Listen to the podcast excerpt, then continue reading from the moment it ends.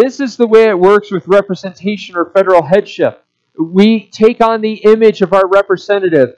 Uh, that is why we are born with a corrupt nature. We're like the first Adam, being born in his likeness. But when we are born again, born of his Spirit, that is when we take on his likeness. And it's only those who are in Christ, only those who are united to the, him, only those who have him as their representative that they begin to be like him. Now, of course, we aren't changed instantly, but we are being sanctified, a lifelong process.